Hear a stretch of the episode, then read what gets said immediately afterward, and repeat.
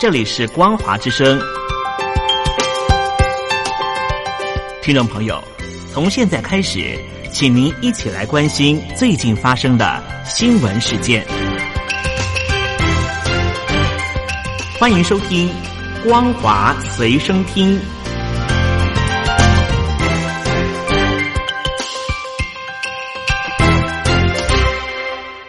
各位听众朋友好，欢迎收听今天的光华随身听，我是老谷。首先带您关心，中国国防部发言人谭克飞今天表示，中美两军始终保持着包括国防部直通电话在内的多管道沟通。他强调，美方不能一方面声称要增设热线，另一方面却不断的加强亚太的军力部署。美国外交政策日前引述一名美国国防部高级官员宣称。华府越来越希望避免与中国发生的意外事件升级，希望创造多种管道与北京沟通，应对中美之间日益加剧的战略竞争，防止潜在的冲突爆发。唐克飞今天则表示，建立热线的目的就是在于征信事宜、管控危机、防止冲突。美方不能一方面声称要增设热线，另一方面却不断的加强军力部署。频繁开展对华抵近的侦查，甚至刻意制造舰机危险接近事件。他表示，中方敦促美方言行一致，展现诚意，与中方相向而行，加强对话沟通，妥善管控分歧，推动两军关系健康稳定发展。来了就是深圳人，曾经是深圳居民引以为傲的开放精神。不过，随着医疗、教育等公共资源紧缺以及房价高涨，深圳当局近日紧缩有关户籍迁入的新规定，并大幅提高学历、职称、缴纳社保等等门槛。深圳市发展和改革委员会日前宣布，深圳市户籍迁入若干规定，核准类学历型人才、技术型人才以及技术型人才的最低标准都纷纷提高，同时。夫妻投靠要求由结婚时间以及被投靠人入深圳的户籍时间满两年调整为满五年，老年人随迁的标准也从八年调整为十五年，并增加子女在深圳缴纳社保连续满十五年的要求。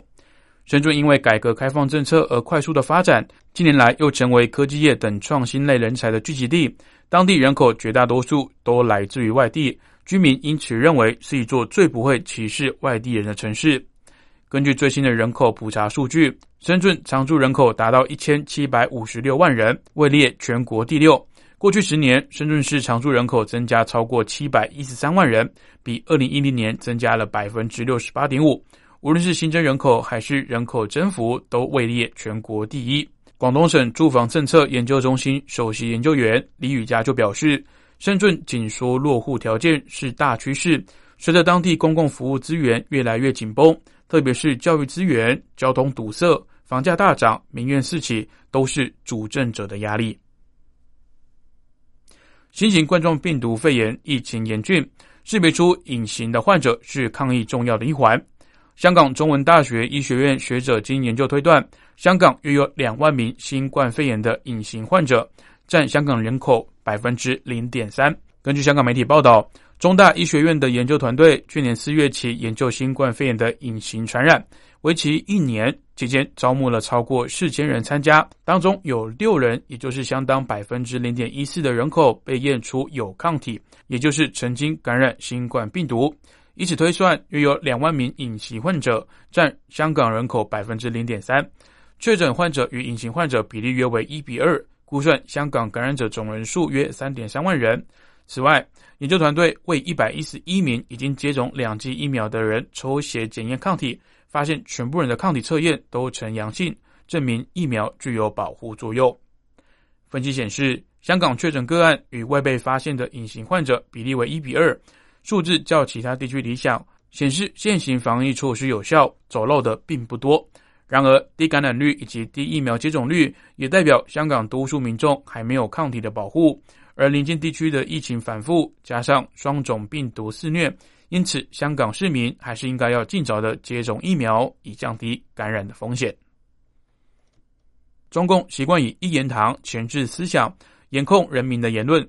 根据外国媒体报道，日前中共政治形势风声鹤唳，由于害怕文字狱，很多人谈到中共领导人习近平时，都用那个人来代替，就连私人聚会也都绝口不提。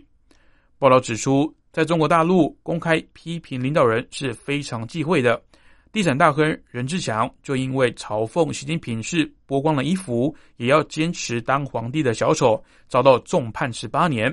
前清华大学教授许章润也因为发文批评中共当局遭到革职。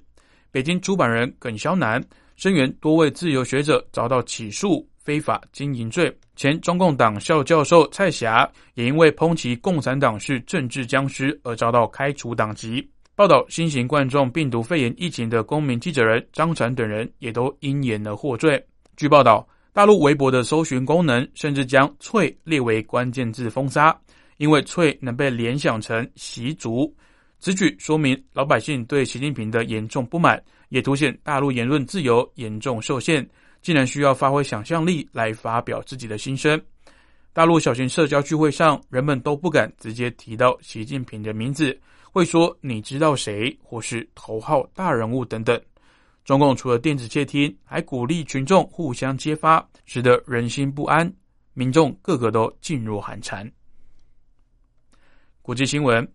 日本政府与欧盟正在演绎在二十七号举行的领袖高峰会之后的联合声明中，记载重视台湾海峡为和平稳定重要性的文字，目的就在于牵制强化霸权主义举动的中国。日前，日本与欧盟正在研讨这场峰会后的联合声明，声明中记载重视台湾海峡的重要文字，如果明载，就是日本与欧盟领袖间的联合文件。首度有记载有关台湾议题的字句。报道说，日本与欧盟期待既有在台湾议题上的团结，以牵制中国。法国、德国也都已经表明会派遣潜舰至东亚的方针。欧盟对于中国强化霸权主义式的举动所怀的忧虑也更加的加深。有关台湾的议题，上个月美日领袖高峰会以及。这个月的七大工业国集团外长会议的联合声明中，都有注记台湾海峡和平稳定的重要性等字句。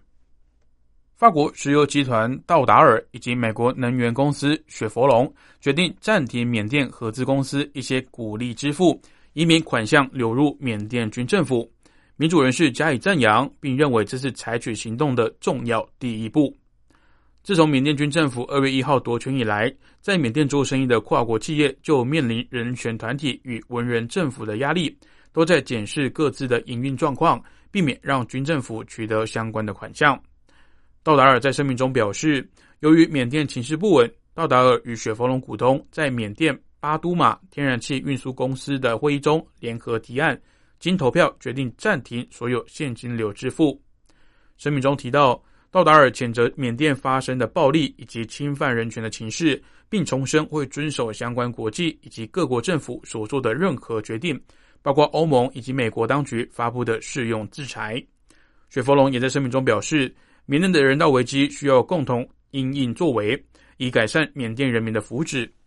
社运团体缅甸正义也对石油公司暂停支付鼓励的决定表示欢迎。并表示，这将会是中断军政府收入来源之一。好的，以上就是今天光华神圣听的内容，感谢您的收听，我是老谷。